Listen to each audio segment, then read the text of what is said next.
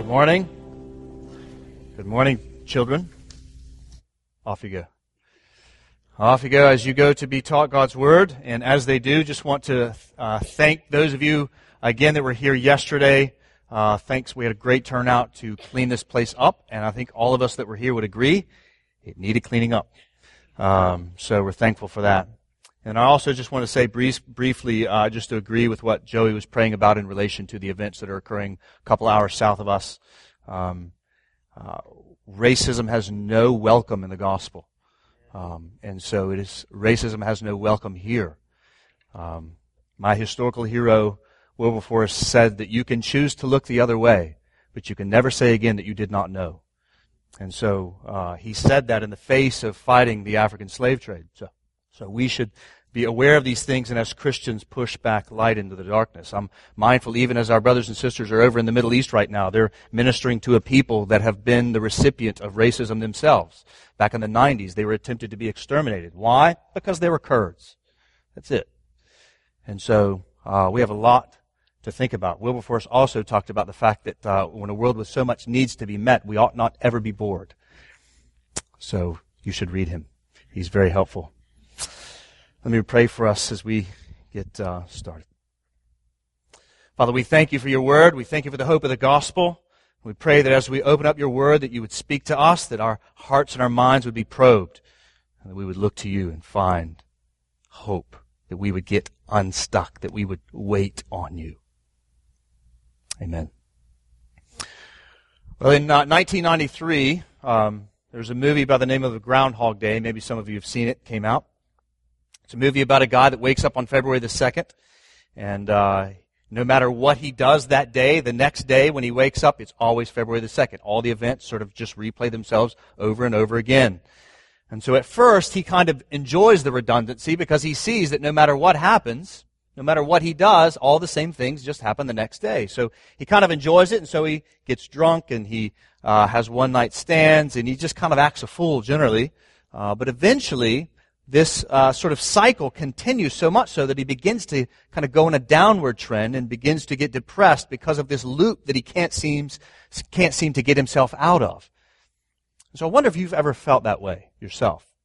You're sort of in a loop that you're stuck in that you can't get out, and you too find yourself on the brink of despair or difficulty that you don't because of those bad bad habits or sin patterns. You're just stuck. Well, you should know, friend, that you're not alone if that describes you. My guess is you're probably sitting close to someone that has similar struggles this morning. Uh, and you should also know that you're not alone insofar as it relates to the Bible. The Bible is uh, strewn uh, with plenty and plenty of stories of people that struggled and were stuck inside kind of sin patterns. So we can think about Abraham, who constantly lied about his wife. We can think about Israel, that once they were released from uh, their slavery in Egypt, they constantly were going on and on and on about idolatry. And so we can also think about people like Peter that told the Lord Jesus that he would not fail, that he wouldn't lie, he would never leave Jesus. And of course, that very night, three times, he lies. And how could we forget Paul himself in Romans chapter 7, who said, The things that I want to do, I cannot do, and the things that I do do, I don't want to do. And so we know the scriptures are clear about those that are stuck in habitual sins. Reminds me of a, a guy that picks up a Bible uh, because he hasn't read it most of his life. He, he was grown up in the church. He, there was a time that he read the Bible, but he hadn't read it in quite some time. He picks it up to read it. And as he's reading the Bible, he comes in contact with all those stories that I just mentioned about Abraham and these kind of guys that are really messed up. And he says to another Christian friend, I don't know that I remembered that the Bible is so full of people that were so messed up. And the Christian brother said back to him, That's the whole point. You would hope in one that's not messed up. So if you're here this morning consistently losing the battle against sin and temptation, then you're going to want to pay close attention to the saint's prayer there in Psalm 130. And what we're going to see in that psalm is that we must cry out in desperation to the Lord. We must actively wait upon him as a watchman, more than watchmen wait for the morning. That's what we're going to find in the text this morning. We've been out, we've been in Philippians for six months. We're kind of uh, spending about a month or so in Psalms and Proverbs. And Psalms, you should know, since we've spent so much time in the New Testament, Psalms are waiting for the coming of Christ. Uh, they are said to be Old Testament wisdom literature. They're written at various historical points by different peoples over the span of years. It's sort of, you could understand them as kind of life in the kingdom. That's what Psalms is like. Life in the kingdom. So let me read Psalm 130 for us. Out of the depths I cry to you, O Lord. O Lord, hear my voice. Let your ears be attentive to the voice of my pleas for mercy. If you, O Lord, should mark iniquities, O Lord, who could stand? But with you there is forgiveness, that you may be feared. I wait for the Lord, my soul waits, and in his word I hope. My soul waits for the Lord more than watchmen for the morning, more than watchmen for the morning. O Israel, hope in the Lord. For with the Lord there is steadfast love, and with him is plentiful redemption and he will redeem Israel from all his iniquities. So the first point we see, kind of taking a snapshot on these first four verses, the first thing we see there is to cry out in desperation to the Lord. Cry out in desperation to the Lord. Now it's not hard to see the desperation of the psalmist there in this passage. The psalmist understands himself to be in the depths, we could say the darkness. And they notice they don't just talk to the Lord, notice they cry to the Lord. This situation seems to have been going on for a while since they don't just plea to the Lord, but we find them pleading. They have pleas to the Lord. And also with the emphasis on waiting for the Lord, we can see that this desperation hasn't had any kind of quick fixes. This has been going on for a while. The situation we find here is desperate. It's enduring. And so there are cries, there are pleas in the depths of darkness, and the night hasn't lifted. They wait and they wait and they wait for light to come. Ever felt like that? If you haven't, you will. Now it's important that we see here in this passage that the cause of the long desperation is not primarily circumstantial. It's volitional. It's not primarily circumstantial, but volitional. In other words, the psalmist is stuck in sin. Sin that he can't seem to get himself out of. So notice the emphasis there in verse 3 on iniquities. That would be sin. The need for forgiveness in verse 4. The need for redemption in verse 7. And the conclusion of the Lord redeeming Israel from iniquities or sin there in verse 8. So the situation here is not as though someone lost their job or they got bad news from the doctor about cancer. Again, it's not primarily circumstantial, it's volitional. Although I do think we can make some conclusions, draw some conclusions about circumstances we may find ourselves in. But here the psalmist is in the depths because they are stuck in their sin. They seem to have made a series of poor choices that have left them in a hole of darkness. And they're surrounded by it. They're stuck in it. They're stuck in their sin. And they've been there for a while crying out to the Lord, looking up to the top of the hole, begging for the Lord to come in and to rescue them, to get them out of this darkness that they've gotten themselves into, knowing that they won't be, uh, they don't deserve to be lifted out of there, but still hoping in the Lord that they would. In fact, we see here, if God were to hold them to account as to all that got them there in the first place, we see that the psalmist would agree that they couldn't stand. They should stay down in that hole. That's, what you, what's, that's what's behind that language there in verse 3. If God kept a record of iniquities, who could stand? Answer? No one. None of us. But especially this person here. Thus the call for mercy.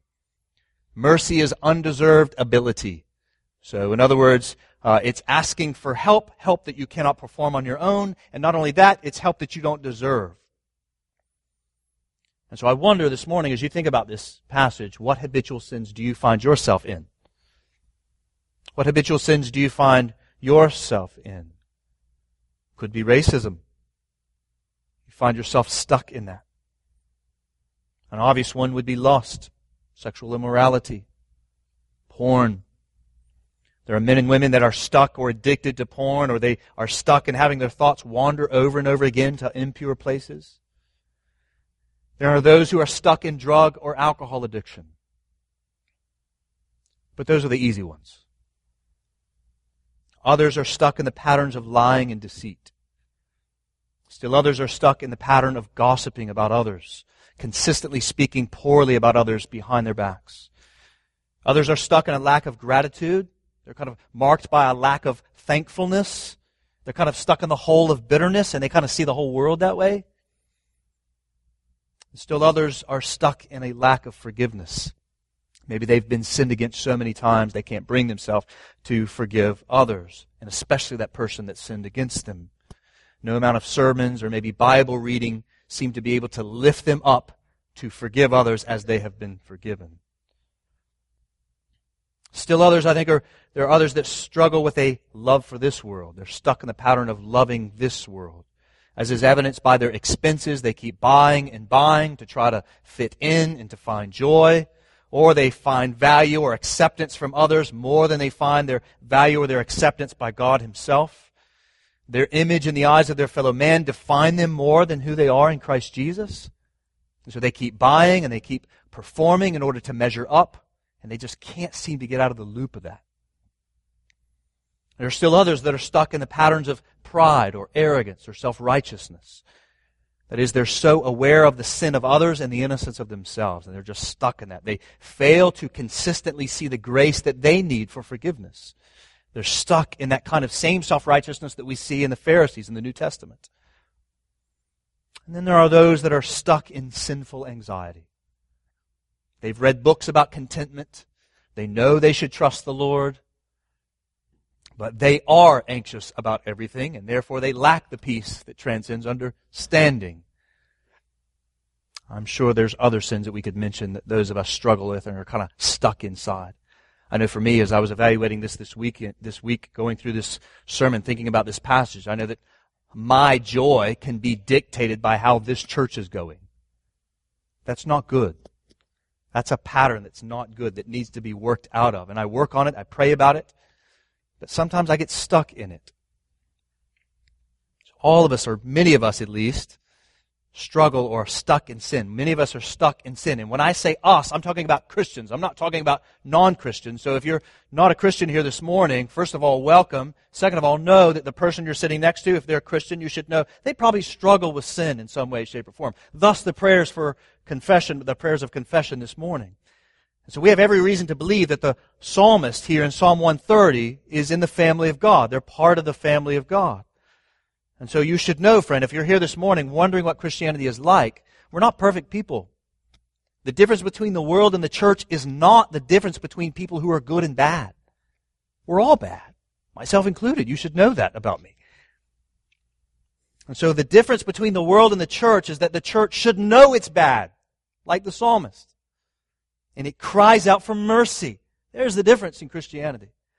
The world is oftentimes like Adam. They don't take responsibility for their sin, or they blame it on something or someone else if they recognize it at all. But we as Christians, we take responsibility for our sin patterns, and we trust God to change us, not ourselves.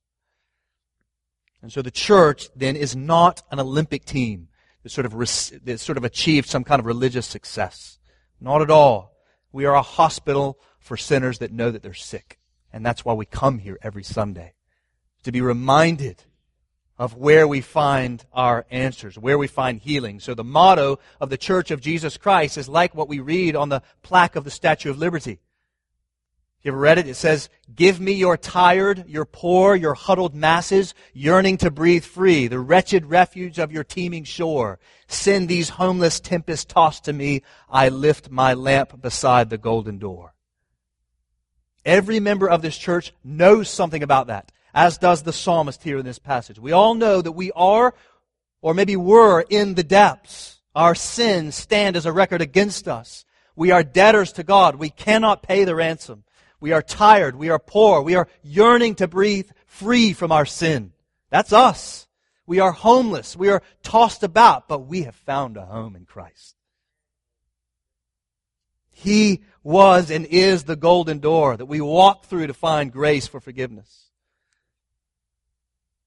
So, friend, maybe you've always understood Christianity to be like all the other religions of the world where you have to kind of perform enough to enter the golden door of the gospel or the golden door of heaven. Well, you should know that's not Christianity.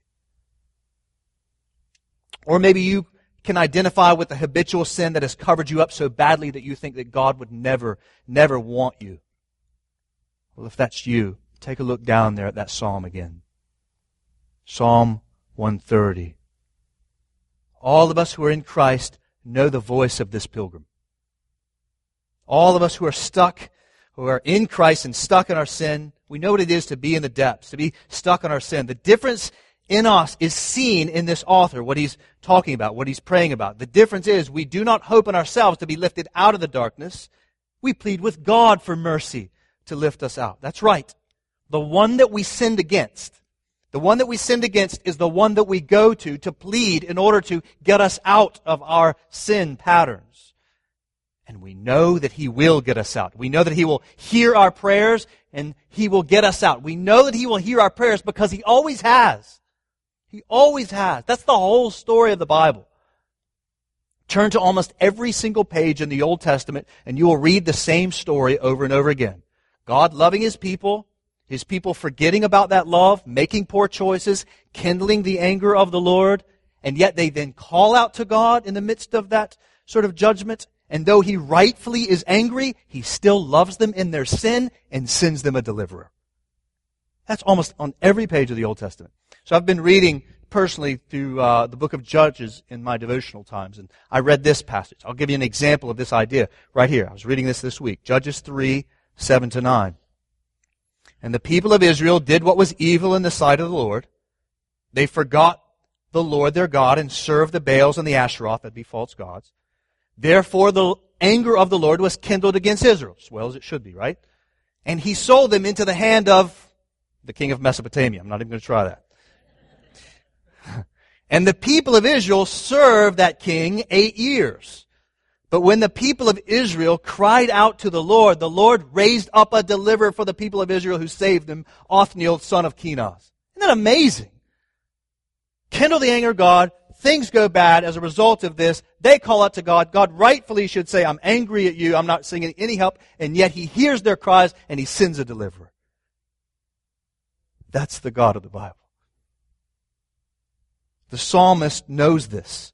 He knows that the Lord is like this. And so in his sin, knowing his guilt, he doesn't stay away from God. He goes to God and pleads for mercy. And he believes he's going to get heard. He asks for him to hear him. He believes he's going to get heard. He doesn't deserve to be lifted up, nor is he able to lift himself up. And he goes to the one he sinned against because he knows God is able and his record towards sinners is clear. He's merciful. He's merciful. He is willing and he is able to give undeserved ability to those who are stuck in the darkness of their sins. And he knows, the psalmist does here, that God can and will hear his cries, will lift him up. So I wonder, do you? Do you know that about God? That he's a merciful God, that he'll hear your prayers, that he can, he's willing, he's able to lift you up. Do you know that? Not just right here. I'm talking here. Do you know that? Do you know God like the psalmist does?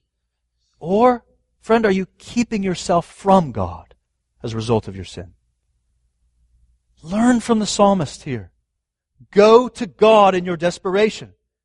And don't just, don't just call out to Him. Learn from the psalmist. Cry out to Him. That is, share with Him your desperation. Cry out to him. Don't just plead with him even once. Like we see here in the second verse, plead with him to hear you over and over and over and over and over again till you're delivered. It took a lot of time to get where you are, friend, in that habitual sin. Whatever it is, it took you a lot of time to get there. It's probably going to take a lot of time to get out. And so, you have to not only go to him and cry out. You have to plead with him over and over again to grant you mercy, to pull you up out of the darkness. And you have to believe that he will hear you and hear your cries and he will grant you forgiveness. That's where he goes next in verse 4. He cries for mercy and he knows that he could never stand in the face of the holiness of God. That's verse 3. And so he rehearses the good news that the God that we sinned against is also the God that is willing and able to give forgiveness. Hallelujah. Right? And so now we're going to talk about forgiveness in just a moment, but before we do, I want you to notice what he wants to rise up out of the forgiveness. Did you catch it there in verse 4? He wants forgiveness to come that something would come. Look at it in verse 4. Forgiveness would come that fear would then come. Now that's a little strange, isn't it? A little odd. If God should hold our sins against us, we could never stand, but with the Lord there is forgiveness, that you may be feared. That's what he wants to have happen.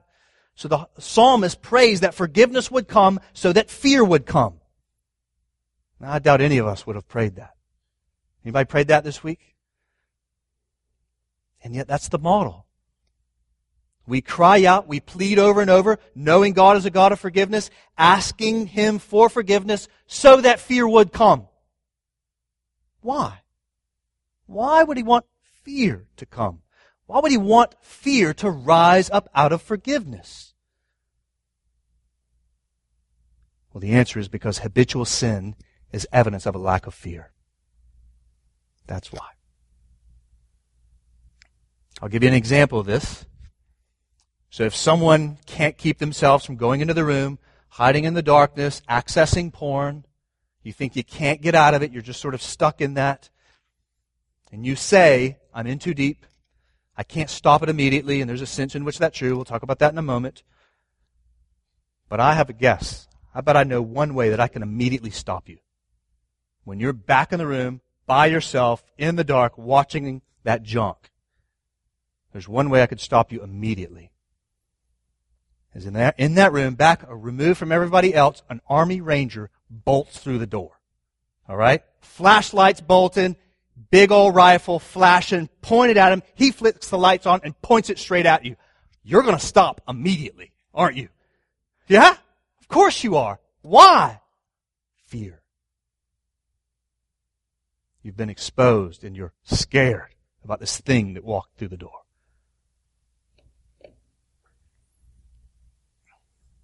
You were woken by fear and it stopped you. And so the psalmist understands that. So should we. The psalmist understands that habitual sin is habitual because there is a lack of fear of the Lord. And by fear, I mean awe reverence, greatness, bigness, holiness. Think about Isaiah 6, right? Isaiah walks in the presence, he sees the presence of God. Holy, holy, holy is the Lord God Almighty. And his response immediately is, woe is me because I'm a man of unclean lips. That. That's fear. That's awe. God is so great and we're in habitual sin because we don't see that. Not regularly anyway. We lose sight of the fact that God is holy, that He is great, that He is above all things, and He rightfully should knock us off our feet and cast us into judgment. In other words, friends, we don't live what's called coram deo. We don't live before the face of God. We don't live that way before the face of God. We lack oftentimes, I know I do, lack the fear of God. And yet Proverbs tells us that the beginning of wisdom is what? Fear of the Lord.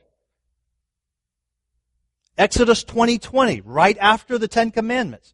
One of the first things it said, God has come to test you that fear of him may be before you that you may not sin. Habitual sin is habitual because it lacks a fear of the Lord. He prays here that forgiveness would come so that fear would come because he knows that he lacks it. He loves his sin more than he fears God. And so he cries out, he pleads with God to grant mercy for forgiveness so that fear of the Lord would come and he would be released from the depths of his sin.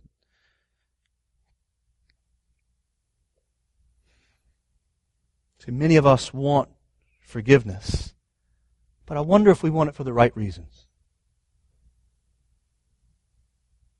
The psalmist wants forgiveness that he would worship God. He doesn't want forgiveness just for forgiveness' sake. He doesn't want forgiveness just to lose the feeling of guilt. He wants forgiveness so that he might behold the greatness of the glory of God in all of his majesty. He understands that living before the face of God is freedom to worship God and live in light of God. He doesn't want to use God and his forgiveness just so he can kind of get out of his rut and feel better about himself. No. As we will see in a moment, he wants forgiveness so that fear, so that awe of God might rise up. And then, then once that forgiveness comes and then the fear comes, the awe comes, then he would then enjoy the steadfast love of the Lord. Put off the sin, he's praying. Put on sight of God, holiness of God, fear, awe of God.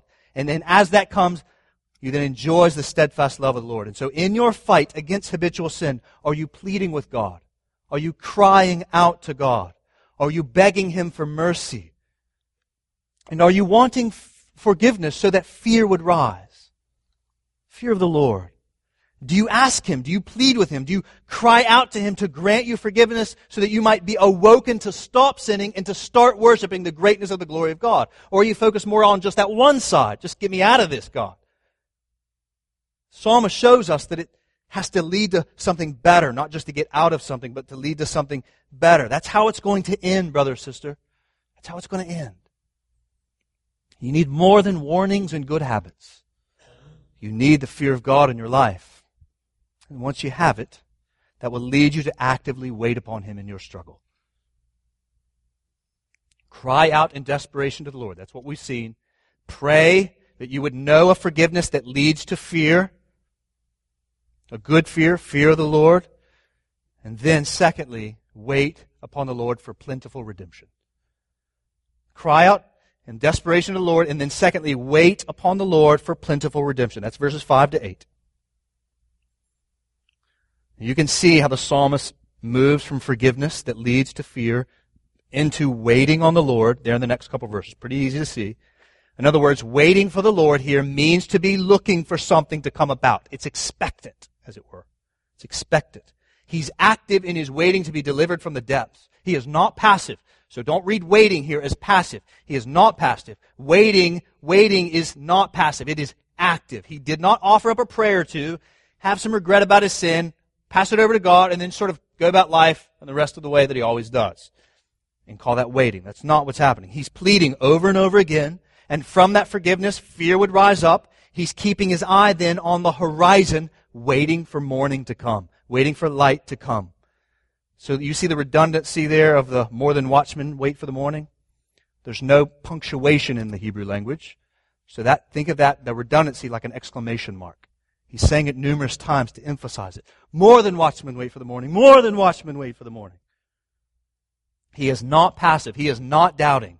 More than watchmen wait for the morning. He waits for relief. Wait for God to bring in light. He believes. He trusts. He actively waits for the Lord to come. He is hopeful for any glimpse of light.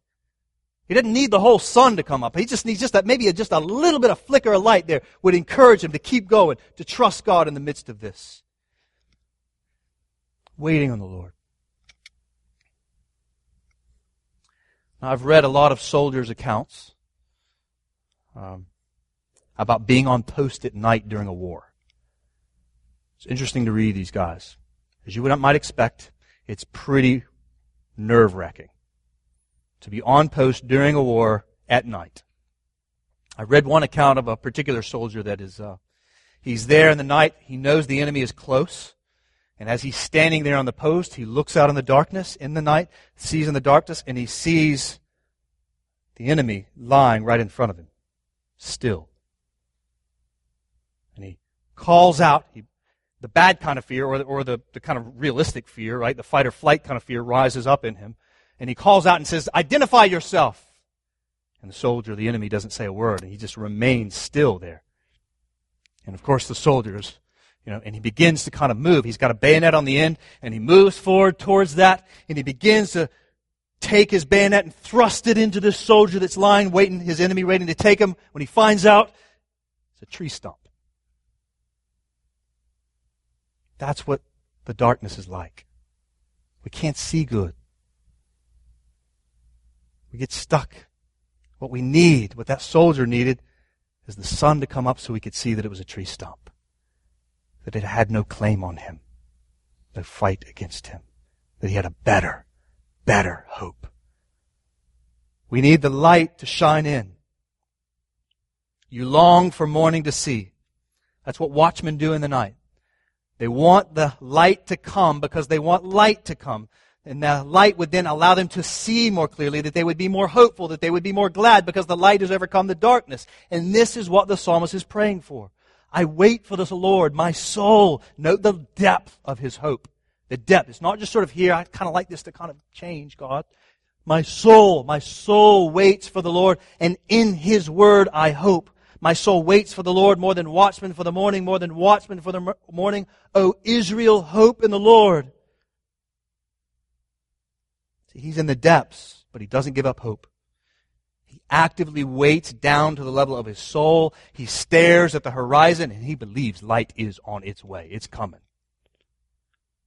And he has experienced this personally, and so therefore he's calling on Israel to know this corporately.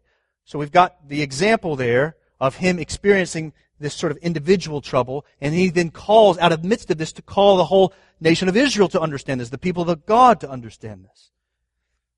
And so God, friends, God's people are not islands. God's people are always connected to the continent of the saints so that as people are struggling and having difficulty and waiting, stuck in sin, that others may see this, help them, but they too might have hope as they watch other people walk through this. And that's what he's doing. He's calling for his own uh, nation, the people of God in Israel, to understand this as well.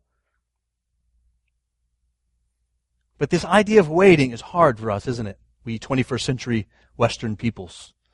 We do not like waiting. Our entire society is built on instant gratification. An article in the Boston Globe says that, quote, retailers are jumping into same day delivery services.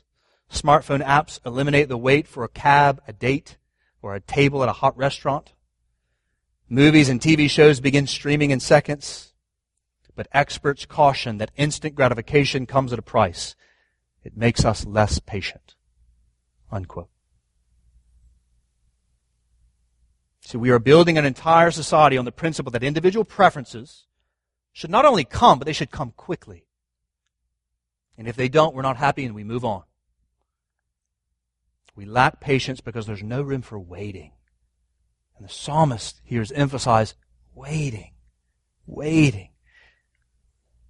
The psalmist teaches us that waiting is required in the school of redemption. And so, friends, is it any wonder today that so many people try Jesus and his church and then walk away unsatisfied. I am 42 years old. I've walked with Jesus now for about 21 years. That's older than some of you have been alive in this room. And in my 42 years, in particular in the 21 years that I've followed Jesus, there's one thing I've learned about the Christian life, and that is that things do not come quick and they do not come easy. They never have. We could make that sort of a principle about life, but in particular about the Christian faith. They don't come quick and they don't come easy. Jesus, friends, builds his people like cathedrals. They are beautiful edifices, but they take a lot of time and precision to build. Now, to be clear, the work of justification is instantaneous. You turn, you trust in Jesus. In Christ you are clean. But then there's, after justification, there is sanctification. And that's the thing that takes time. It takes time. The work of justification is instantaneous, but the work of sanctification is often slow. It's especially slow if we've made successive choices to grieve the Spirit and live in the darkness. And so if you are going to get out of the depths, brother, sister, you are going to have to consistently cry out to the Lord and wait upon Him to slowly, carefully, but lovingly put the, put you in the furnace so that as the heat comes on you, He can skim up the dross, get rid of it, that you might shine all the more brightly. That's how the work of sanctification goes. So I wish I could give you a few quick and easy steps towards getting out of your darkness, but I can't. Sanctification, uh, in sanctification, the Lord just oftentimes does not work that way. I love telling people this. Do you, when you slow down and think about the scriptures, right there, God promises a deliverer in Genesis 3:16. It takes thousands of years for Jesus to show up. Right? Think about the nation of uh, Israel is sent off into slavery, and they're there for 420 years. Back up on that. Abraham is promised to be the father of many nations. And he marries a wife and doesn't have kid for not one, not 10, not 20, 25 years before Isaac comes. And then Isaac comes and he marries another woman that's also having trouble getting pregnant and 23 years goes by before Jacob and Esau finally come. And here we are. Christ has secured salvation. He has resurrected and ascended. 2,000 years. Still waiting. God ain't in any hurry. And yet we so often are.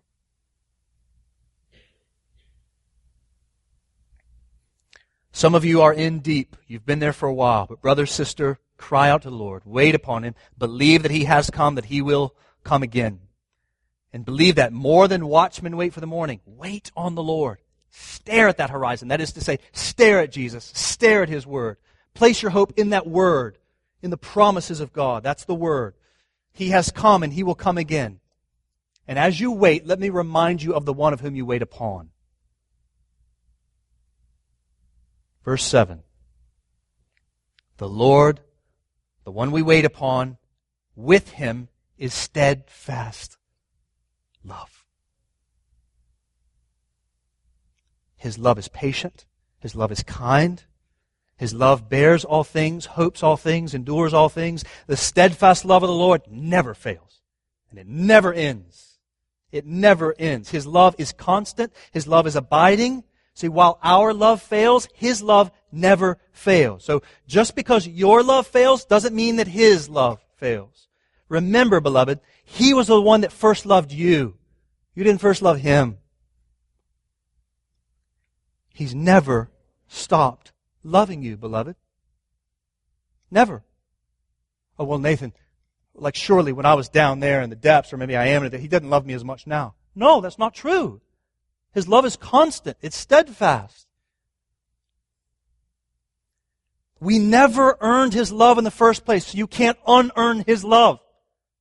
It's steadfast. Just as you have trusted Him the first time to save you, trust Him today, trust Him tomorrow, trust Him the next day, trust Him a year from now to pull you up out of that pit and onto the heights of His everlasting love. He is willing and He is able because with Him is steadfast love. Wait upon the steadfast love of the Lord because with Him in that love is all that He is. You get that love. His love is better than life. Wait upon the steadfast love of the Lord. That's what comes when He comes. That's what you're staring at in the darkness, waiting for it to come. And secondly, verse 7. Not only is steadfast love with the Lord, by the way, you could go back into verse 4 and see that forgiveness is with the Lord. So we got three things that are with the Lord with forgiveness, with steadfast love. And then verse 7 so is plentiful redemption. We don't use the word plentiful much, do we? It's a good word. Full of plenty. His redemption lacks nothing. See, his love is steadfast, unending, never fails, and his redemption is unending because it's plentiful.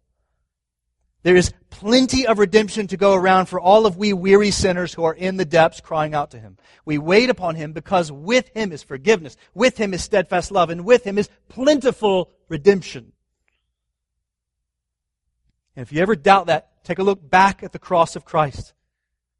Be reminded of the Lord's forgiveness. Be reminded of the steadfast love of the Lord, and be reminded of the Lord's redemption.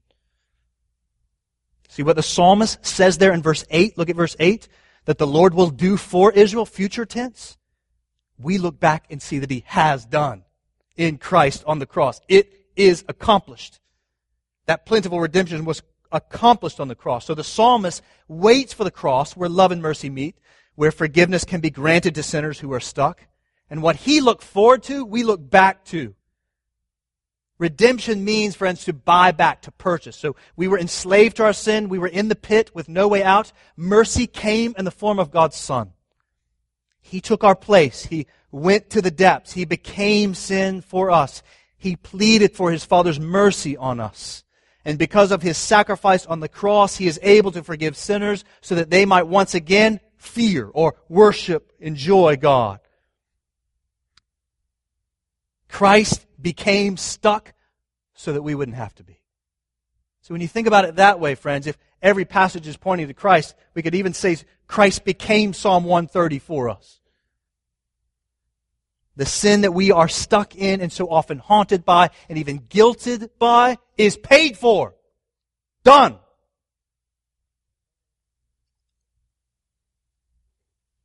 In Christ, our sin is paid for, forgiven, so that fear, so that worship may rise up in our souls and we may learn to live in the light again. So that we, so that, the, so that we actively wait for the Lord to lift us up out of the depths. Remind ourselves of who we are in Christ, this plentiful redemption.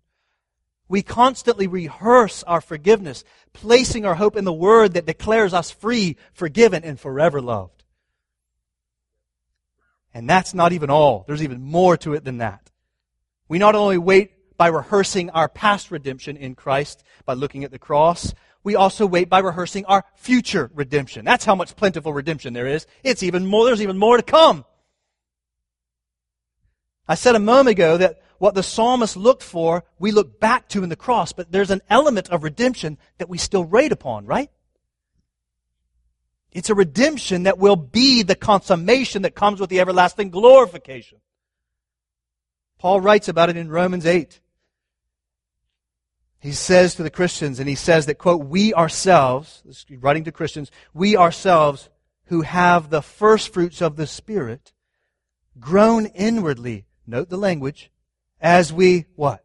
Wait. There it is again. And it's not just any kind of waiting, it's active waiting. Wait eagerly for adoption as sons. What do you mean by that, Paul? Here it is. The redemption of our bodies. He goes on to say in verse 25 again, we wait for it with patience. I don't know if I'm with you on that one, Paul. I'm not real patient about that redemption much. I want it to be here now. Right? The redemption of our bodies, the returning of Christ, where He will make all things right again. Christ secured salvation on the cross for sinners that believe, that trust in Him, that paid for that. He rose on the third day, and those that trust Him can be born again, have new life, and then have a new life that allows them to eventually look forward to a day in which their whole bodies will rise and everything will be redeemed. The resurrection of Christ was said to be the first fruits, and one day all those in Christ will be the final fruits. Our bodies will be redeemed, glorified, and with it will come heaven on earth.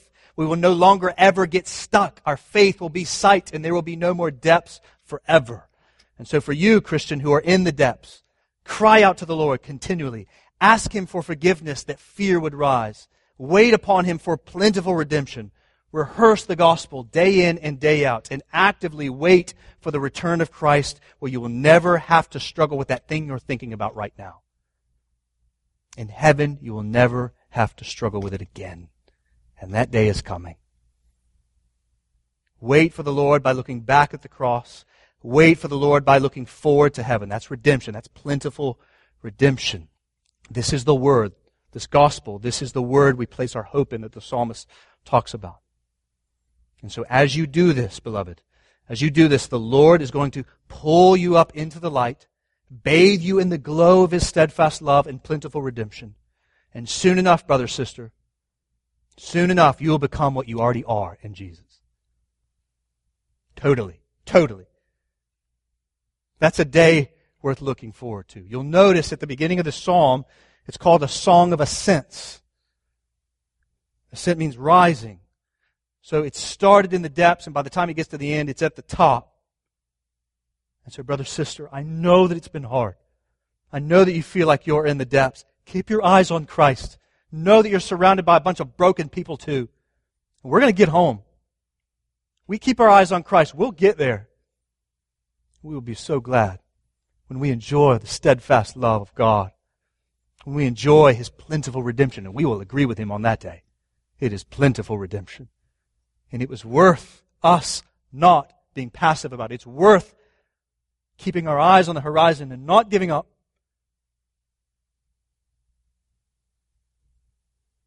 Thanks be to God that He's the kind of God that invites this, that He doesn't keep us away from Himself when we're stuck in sin that he saved broken people like me and like you. That's what he's like. Hope in him. Wait upon him. Cry to him. And we will be home. And he will never let go of us. Let's pray to him.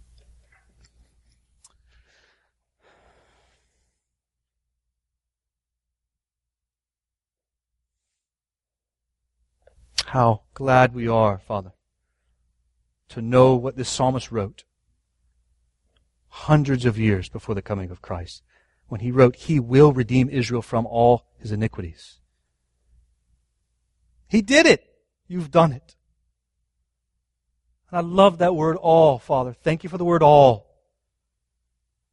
Not for some of our iniquities, all of our iniquities. Thank you. And God, teach us to wait. We're so poor at waiting. We do lack patience. That's one of the sins we're probably stuck in. So teach us to wait as the psalmist does. More than watchmen wait for the morning. More than watchmen wait for the morning. May we hope in you. You're good. Your love is steadfast. Your redemption is full. And we look forward to enjoying it forever. Help us out. We pray. Christ's name.